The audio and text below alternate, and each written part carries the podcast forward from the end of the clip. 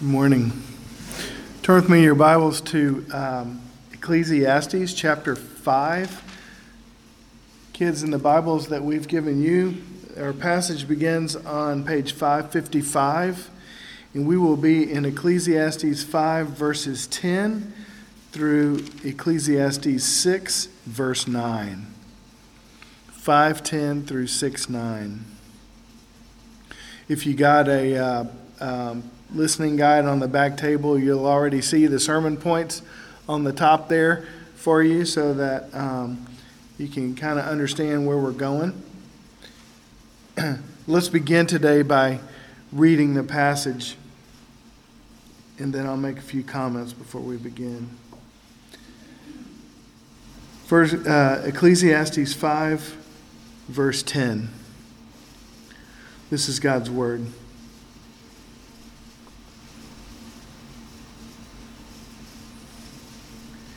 He who loves money will not be satisfied with money, nor he who loves wealth with his income. This is also vanity. When goods increase, they increase who eat them.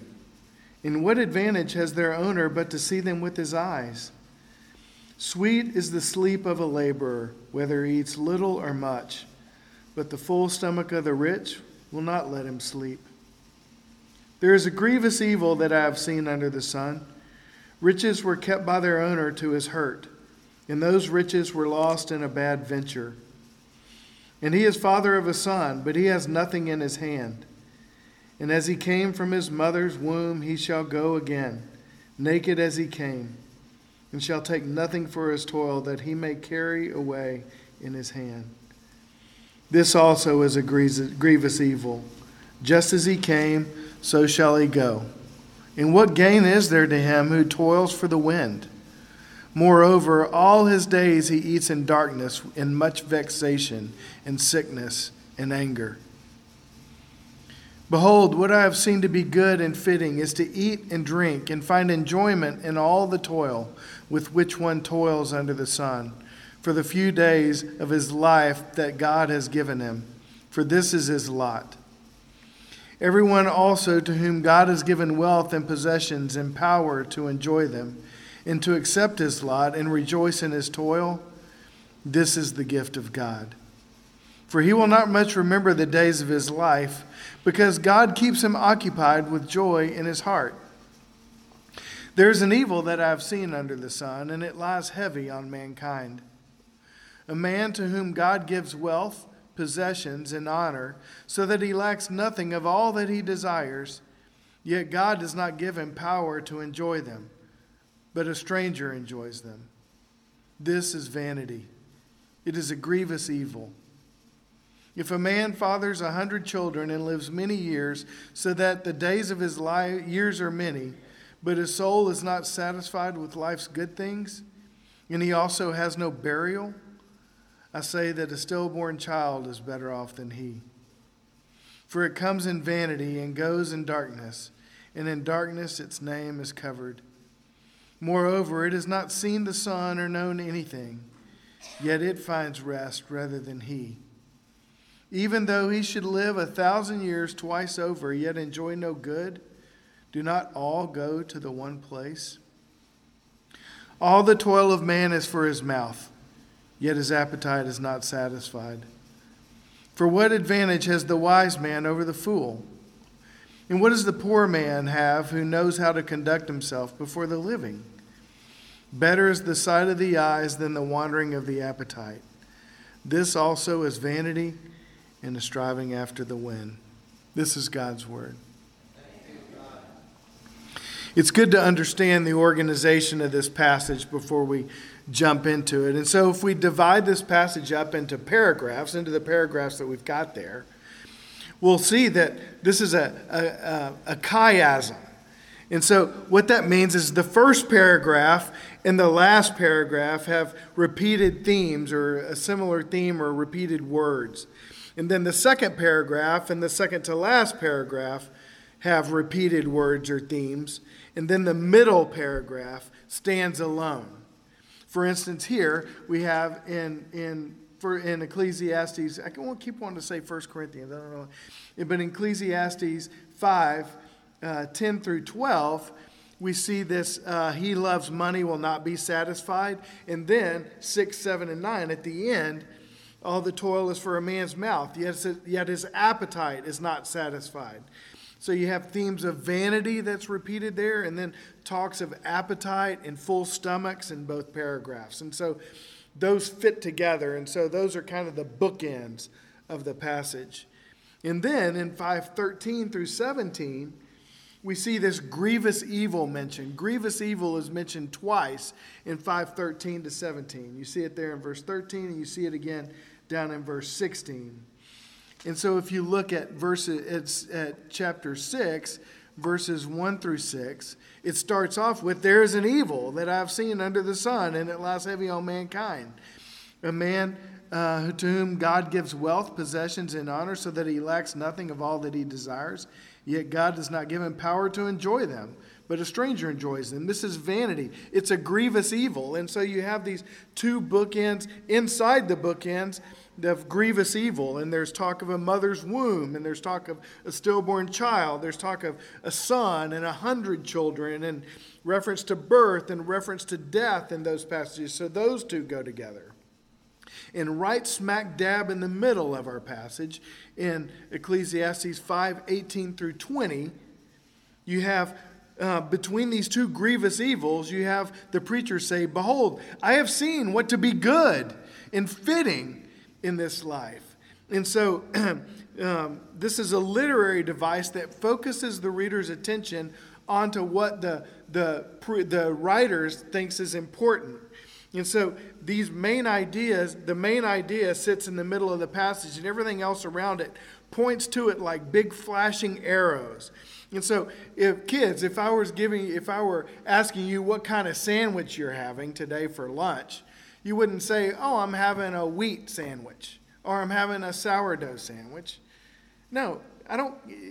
The type of sandwich you have isn't characterized by, defined by the bread that you're eating. Or if I asked you, what kind of sandwich are you having, you wouldn't say, oh, I'm having lettuce, a lettuce sandwich. No, lettuce goes on it, but that's not what characterizes the sandwich. What makes the sandwich and what defines the sandwich is what's in the middle right? What kind of meat you're having. I'm having a ham sandwich that happens to have, be on wheat bread with lettuce and tomato on it.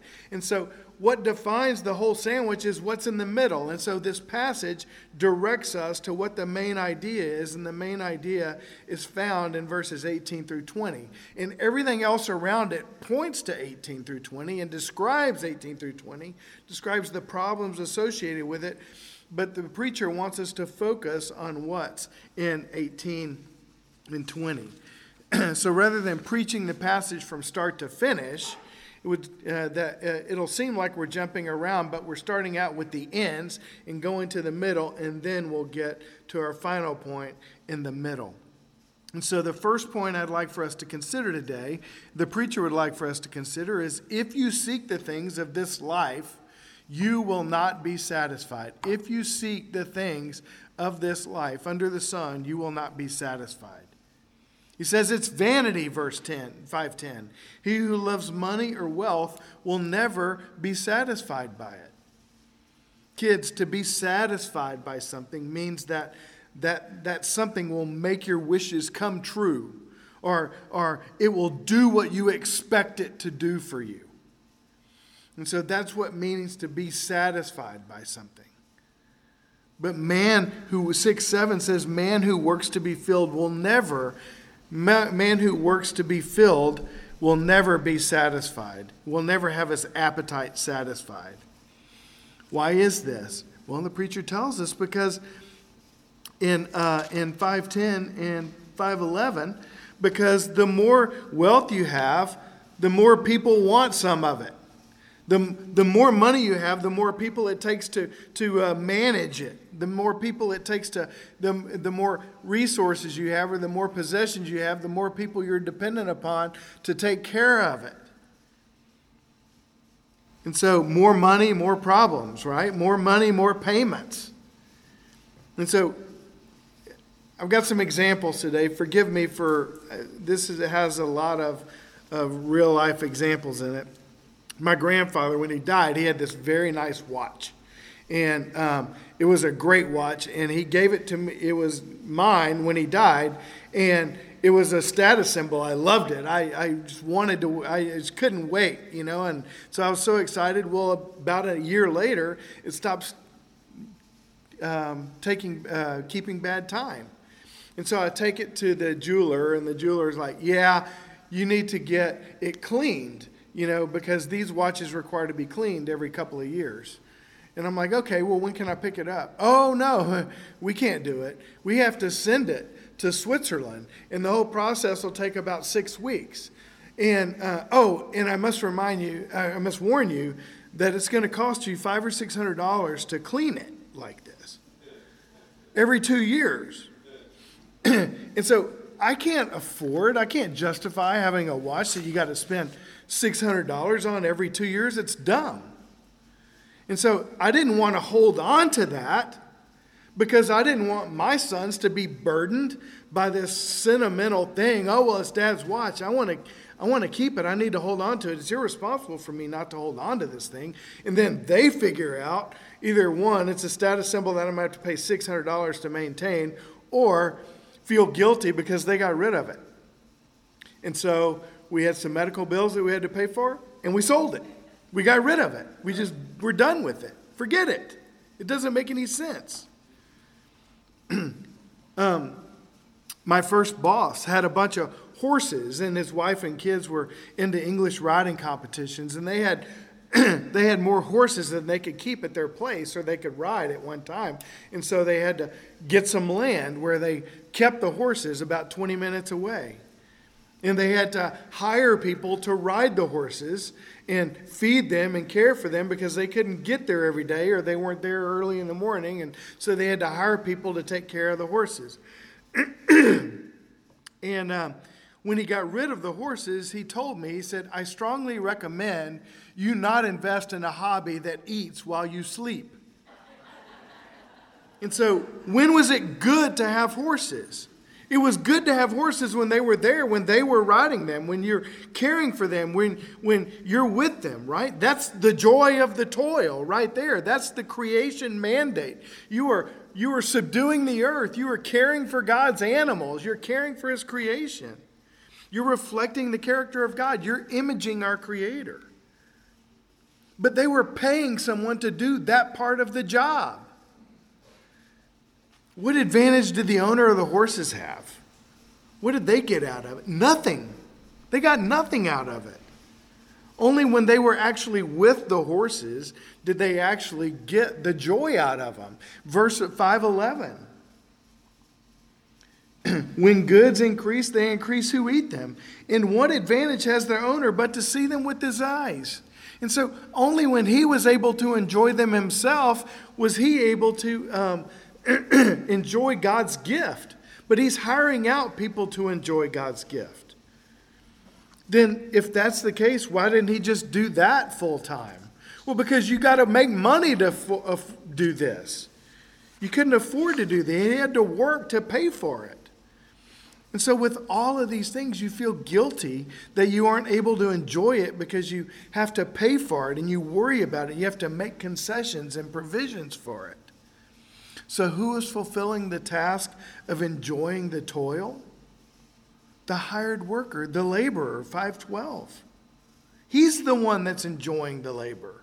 He's the one that's enjoying the gift of God, not you. He's the one that plays with the horses every day. He enjoys the toil, and at the end of the day, after a hard day's work, he goes home and he sleeps easy. He rests well because he put in a hard day of work. And he doesn't have to worry about vet bills. He doesn't have to worry about insurance premiums on stables or property taxes. And he'll show up tomorrow morning at 8 o'clock and do the whole thing cheerfully all over again, fulfilling the creation mandate. And he enjoys his food um, and his toil when he's not there. He enjoys it all. Yes, but we've heard the saying that's based on a proverb that a fool and his money are soon parted. So maybe if you're not a fool, if, well, wise people can do this right. Wise people can make money doing it. Wise people won't fall into this trap. wise people can figure out how to do all this stuff and not fall into this problem. But 6 8, look at 6 8. 6 8 tells us, What advantage has the wise man over the fool? And what does the poor man have who knows how to conduct himself before the living? So, whether you're wise or a fool, it doesn't matter. There's no advantage in this situation for either. You're still missing the boat. Your appetite will always drive you to more stuff, and your work will keep you from it so that it will never, ever satisfy you. It's a never ending cycle. If you choose to serve your appetite, you will not find rest and satisfaction that you're looking for. Either with stuff as you worry about how to pay for it, or how to keep from losing money on it, or how to justify it, or how to make sure it's ready to go when you actually want to use it. Even with your physical appetite, 512. Sweet is the sleep of a laborer, whether he eats little or much, but the full stomach of the rich will not let him sleep. I have scientific proof of this. This thing on my wrist, my family's tired of hearing about it, but they'll tell you how you rested and how recovered you are for the next day. I find that if I eat a simple meal, uh, uh, um, not a ton of rich food, I rest and recover very, very well. But if I eat a lot of rich food and a lot of sugar, I don't sleep, I don't rest well at all. The next day, you just feel like junk. The laborer, whether he eats little or much, he rests well, but not the rich man with his belly full of rich food. so God calls us in his word to find our satisfaction not in the things of this world, but in him and what he provides. But he uses the things of this world as, a, as an analogy, as a symbol or an illustration to show what He alone can provide and how He can satisfy us.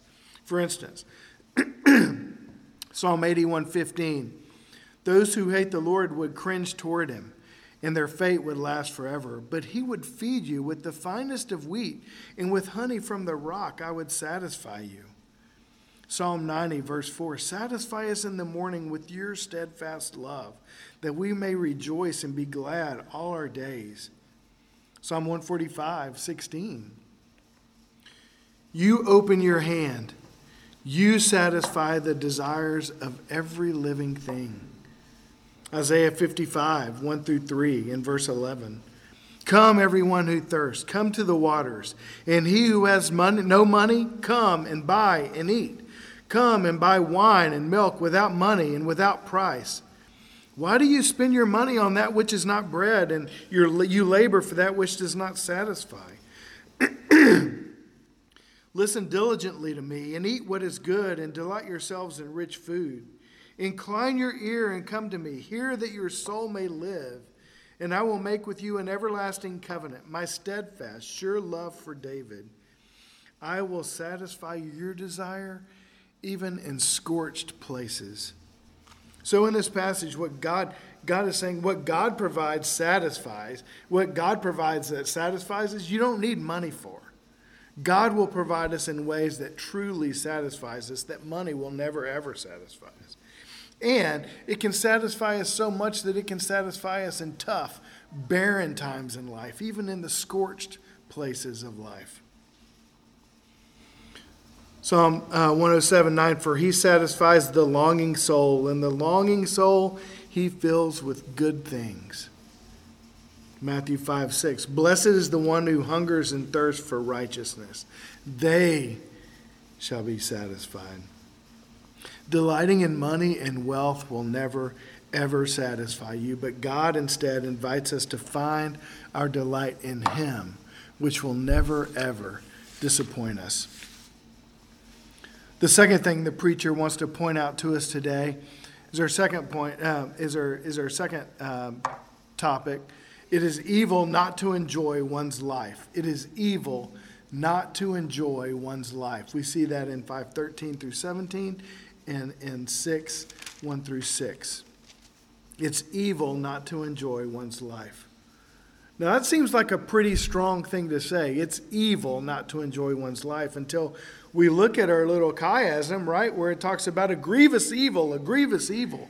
And in 6 1 and 2, there's an evil that I've seen under the sun, and it lies heavy on mankind, a man to whom God gives wealth, possessions, and honor, so that he lacks nothing of all that he desires, yet God does not give him the power to enjoy them, but a stranger enjoys them. This is vanity. It is a grievous evil.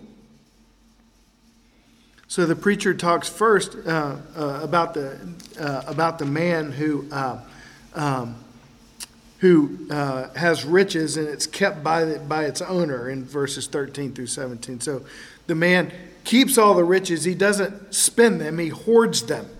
He's hoarding them, and he he's just keeping. He's just accumulating and accruing over time, over time saving for the rainy day and possibly thinking, well, when I get this much, once I get to this point, then, then I will begin to enjoy it.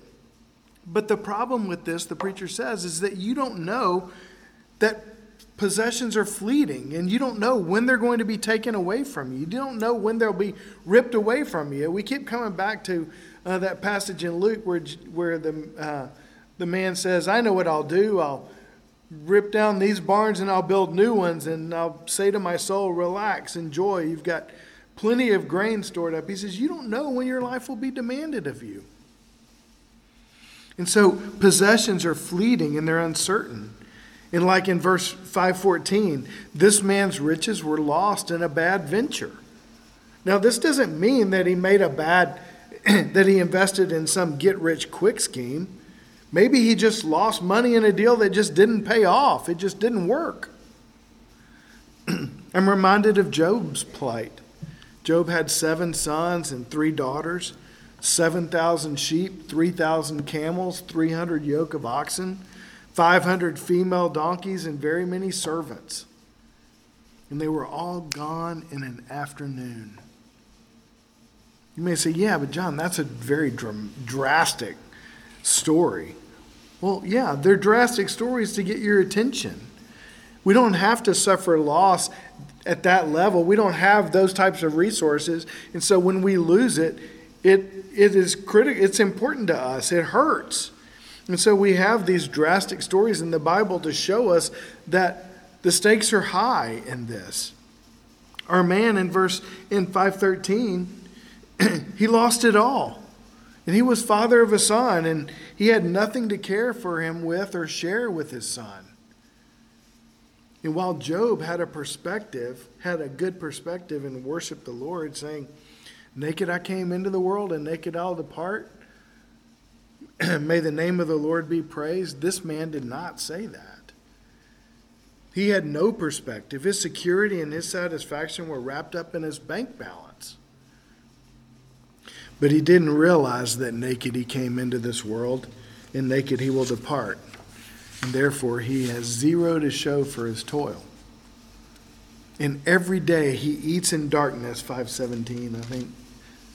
Yeah, 517. He eats in darkness. Not because he can't pay his light bill, but because he lives in bitterness. He lives in confusion because he was counting on his wealth to provide joy that never came he invested in a bad venture.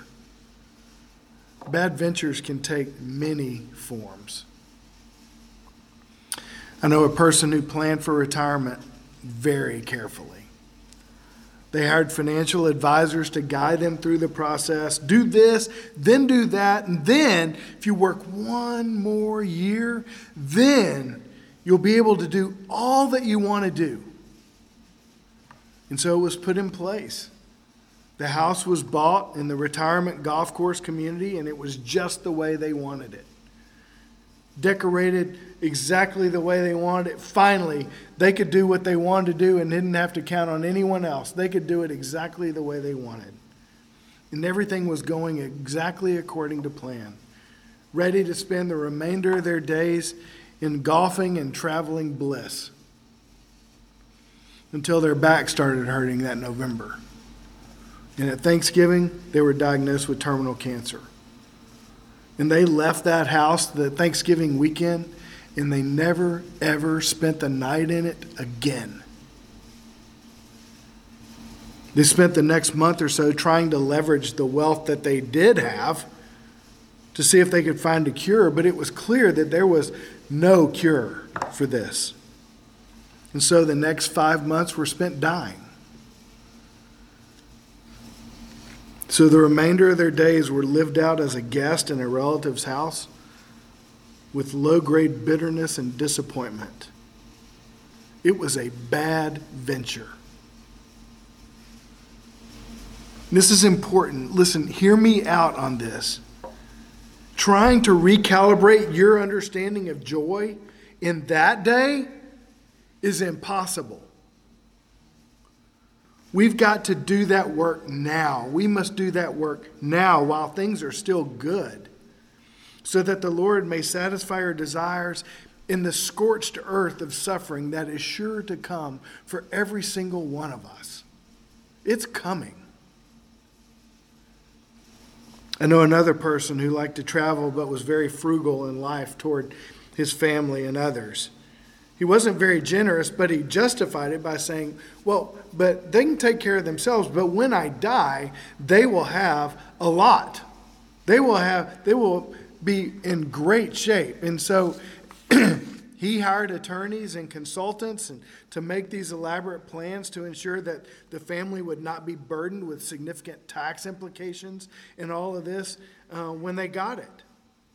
Long story short, I could talk about this for hours, but long story short, no one was as wise as they thought they were, and mistakes were made. Things that should have happened didn't, but it's too late to change it once he's gone, dead and gone. Over $1.7 million was lost. Just gone. There was no one to get it back from. It's vapor. It's gone. Some stranger has it, and nobody knows where. And nobody knows who, and there's no recourse for it. And those who banked on that money for decades are playing out their golden years in a far less glamorous life of ease than they expected, for sure. In our man here, as our man here in verse in 517, they are vexed and angry about it. It's a bad venture. This, brothers and sisters, is the evil under the sun. A man to whom God gives wealth, possessions, and honor. Look at look at uh, six one wealth, possessions, and honor, so that he lacks nothing of all that he desires. But he doesn't enjoy them. A stranger enjoys them instead. This is vanity and a grievous evil. But, John, you're burying the lead here. I've read verse 6 2. You're telling, because there's something you've left out of verse 6 2. And it is that God is the one who does not give them the power to enjoy it. So, why is it a grievous evil if God is the one who doesn't give them the power or the ability to enjoy it? God generously gives,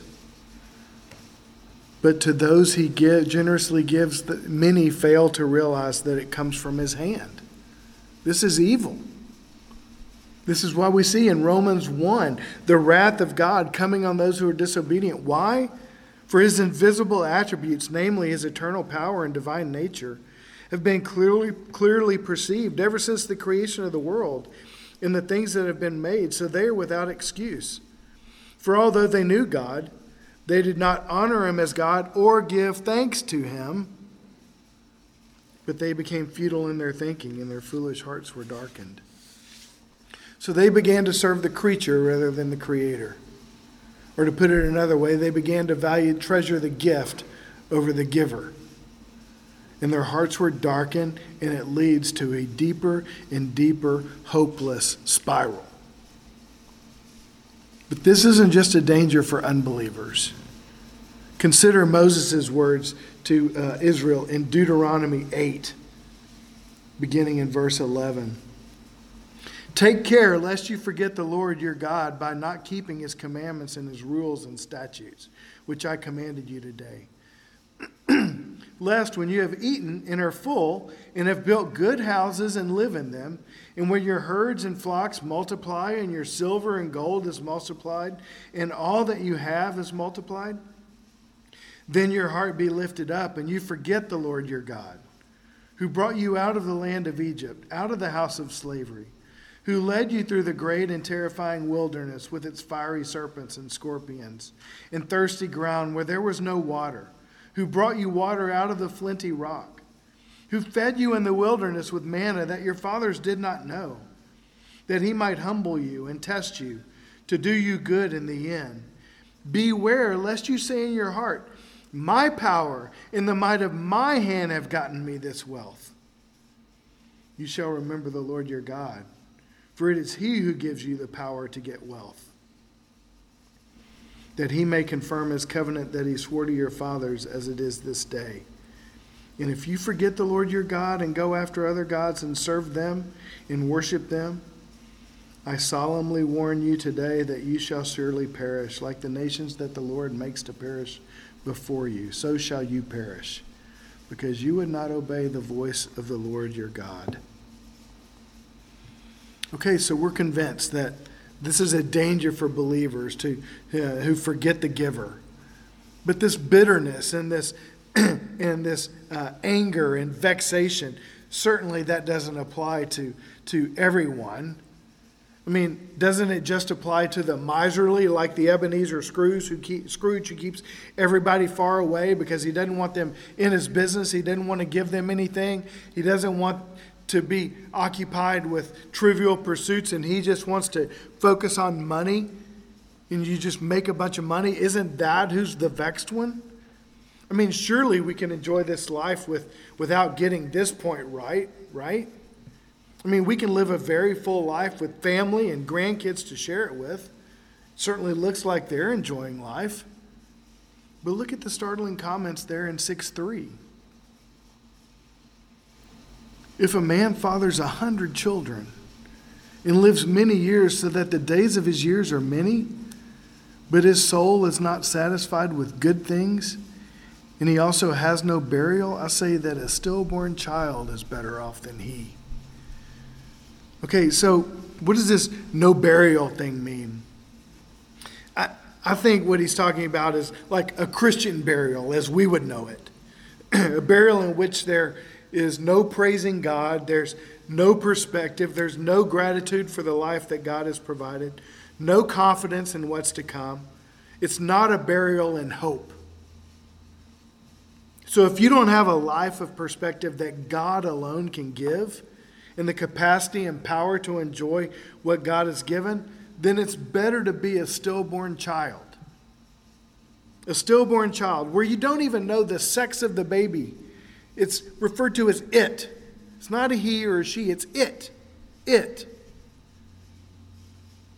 It comes in vanity and goes in darkness. In darkness, its name is covered. Moreover, it has not seen the sun or known anything, yet it finds rest rather than he. It comes as a vanity, a vapor, a whisper, goes into, goes, goes into darkness and is forever named or known, uh, never named or known it will find more rest than that man. The man who has all the pictures year after year of his entire family in their white shirts on Destin, on the Destin beach, you know, and or the picture of him and his wife with the grandkids on the um, uh, on the couch with you know grandkids all over it on the on the mantle. The couple who spends their time visiting grandkids and going to every Little League game and recital, who's respected in the community and who has wealth and possessions and honor, yet doesn't enjoy it to the glory of God and who is mindful of Him, that life is a grievous evil. That life is a grievous evil. So, if this is true, if what the preacher says is true, then how would this affect our evangelism? Think about Paul in Acts 17 when he's at the area, area, eh, area, area, area, Areopagus. Anyway, you know what I'm talking about. Look it up. Well, Paul says, hey, there's a God you need, you know, I see that you have a, uh, an, uh, a statue to the uh, worship the unknown God. Well, there is a God you need to know. Let me tell you about him. And he says in 1724, the God who made the world and everything in it, being Lord of heaven and earth, does not live in temples made by man, nor is he served by human hands, as though he needed anything, since he himself gives to all mankind life and breath and everything. He's giving you everything. And he made from one man every nation of mankind to live on the face of the earth, having determined allotted periods in the boundaries of their dwelling place that they shall seek God and they shall find, perhaps feel their way toward Him and find Him. Yet He is actually not far from each one of us. For in Him we live and move and have our being. So, what Paul's saying is God made everything and provides for mankind with everything so that you may seek and know God. And so God has shown you, rich person, his power and his incredible generosity in providing for you the way he has. Therefore, acknowledge him and honor him as God, the generous giver. But how do we typically treat rich people? I don't know. Do we think, oh, they've got their riches, they won't listen to us, they don't need God? We've got our riches in heaven, they've got theirs here move on. It's not going to work out anyway. Or do we think, ah, they're so rich, they, they don't even need God. And so we secretly comfort ourselves as we consider their end. Or do we try to get something out of them? Possibly kind of like laundering their earthly mammon. You know, thinking that somehow if they give it to you, or if they give it to the church, or if they give it to some worthy cause, then then God is pleased with them. And so then, then they're doing a good, their good deed on, um, uh, in honoring uh, the Lord. But think of the book of Ecclesiastes. Think of the traps and snares for the rich, rich person. They're legion. We've read where this won't satisfy them. We've read where there's a danger in trusting in it, and you can't build anything that will outlast you. We've read that it's fleeting, it's vanity, it's chasing after the wind. We should be saying, I want you to know where your wealth has come from. And God has been very, very generous to you. And through his generosity toward you, he has shown you who he is. He created all things and he's graciously given them to you. All the things you have, even the ability to amass wealth. Um, uh, which is what we saw in Deuteronomy 8. Even the ability to amass wealth, God has given you that. Don't get hung up on the gift, look to the giver. And we see that wrath is coming on those who refuse to acknowledge him as the giver. Listen to him. He has things he wants to show you. He has things he wants to tell you about himself. He has things that he wants to tell you about, about this world and about you. You can't cut deals with God. God, you don't know when your life will be demanded of you. You may have a lot of people answer to you in this world, but God will not answer to you. You will stand before Him face to face and have to give an account of your life. And this is a lonely end apart from God. The preacher tells us that. But you still have breath, and so there's hope for you. You can be forgiven. For God has done something far more generous for you than giving you the wealth that you are placing your trust in. He sent his son to earth to show you what he's like and to live perfectly in your place and die the death that your sin, that your grievous evil against the Lord deserves. But Jesus was raised from the dead as proof that he is who he said he was, that he is holy God and holy man, the only one who could stand in your place and take your punishment on himself and provide you a righteousness that you can never ever attain. And because he's holy God, he's the only one who could pay an eternal penalty that is due one who offends an eternal God. This is a gift that I want you to enjoy. You accept it by turning from your sin and trusting in Him. And when you do so, you will, you will not only begin to live a life of appreciation and gratitude toward the God who created you, but one day you will finally be satisfied the way that you have spent your entire life and fortune to seek, but not found. And you will stand before Him and you will realize that you are created to be satisfied in Him and Him alone. And when you do that, the things of this world grow strangely dim. And we will begin to see things as they really are. So the preacher tells us how to enjoy this life, which is our third point. Enjoy God and his gifts moment by moment. Look at 518. Behold, what I have seen to be good and fitting is to eat and drink and find enjoyment in all the toil with which one and toils under the sun for the few days of his life that God has given him. For this is his lot. Everyone also to whom God has given wealth and possessions and power to enjoy them, and to accept his lot and rejoice in his toil, this is the gift of God. For he will not much remember the days of his life, because God keeps him occupied with joy in his heart. This protects us from loving the gift more than the giver. I think we see this in verse uh, 19 where it says, To accept his lot and rejoice in his toil. When we accept our lot, we acknowledge that God has given us what we need and he has reasons for giving us what he's given us. We don't make the mistake of 6 7 where we're toiling for our mouths or thinking, I owe, I owe, it's off to work I go. Instead, we see that we're reflecting God's image in our work and we find joy in it. This approach protects us from falling prey to materialism because we know it's fleeting and it will not satisfy us. These things, this keeps us from falling into debt because we aren't chasing things that are incapable of meeting our needs, desiring more upon more upon more upon more. And this enables us to be generous because we know from where all we have comes. We're aware of how generous He's been with us. And so we mirror His image by generously giving to others. Freely you have received, freely you give. God joyfully provides for us, and so we find joy in giving to others. We don't see it as our resources are depleting. We see it as others are benefiting and others are others are increasing.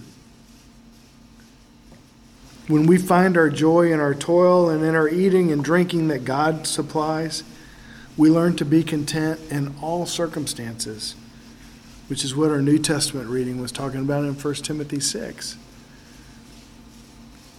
In trying to explain a verse like um, 520, for he will not much remember the days of his life because God keeps him occupied with joy in his heart, it seems to be saying that if you live life in this way, the God, the way that God commands, where you're just finding joy in the toil and joy in your daily moment by moment um, activities, you don't have to look back at specific mountaintop experiences.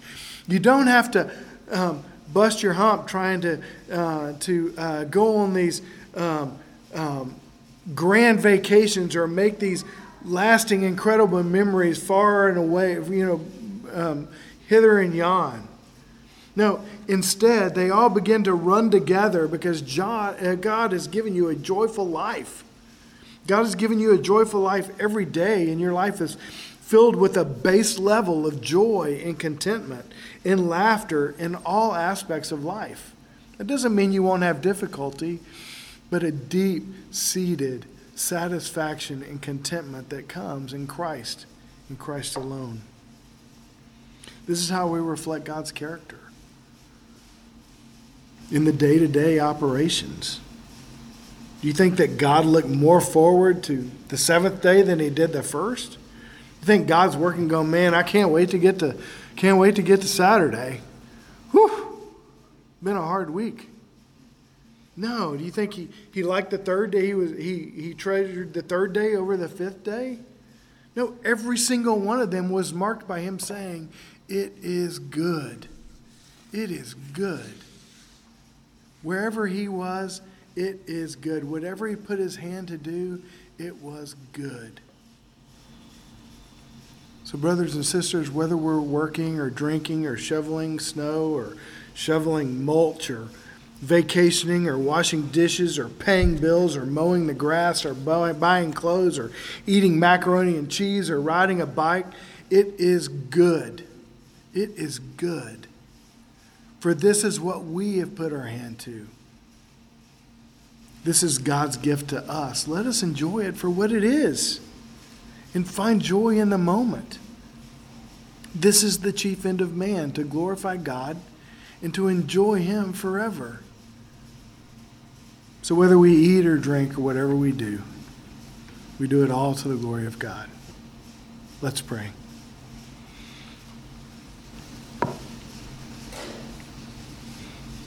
Father God, we thank you for the simple pleasures of life that we confess, that we are quick to look past or experience them and get a joy in the moment and go, okay, what's next? But Father, you have shown us that moment by moment you give us what we need. Thank you for your generosity toward us in daily life as we've considered in our confession of faith. But also, we thank you for the generosity you have shown us in Christ to give us eyes to see your hand and give us eyes to see and be satisfied in you by faith. And so, Lord, we pray that you would buoy our hopes, and when we think about what's next, our minds are, drift, are, are drawn heavenward. And we think about that day when we see you finally face to face. In Jesus' name we pray. Amen.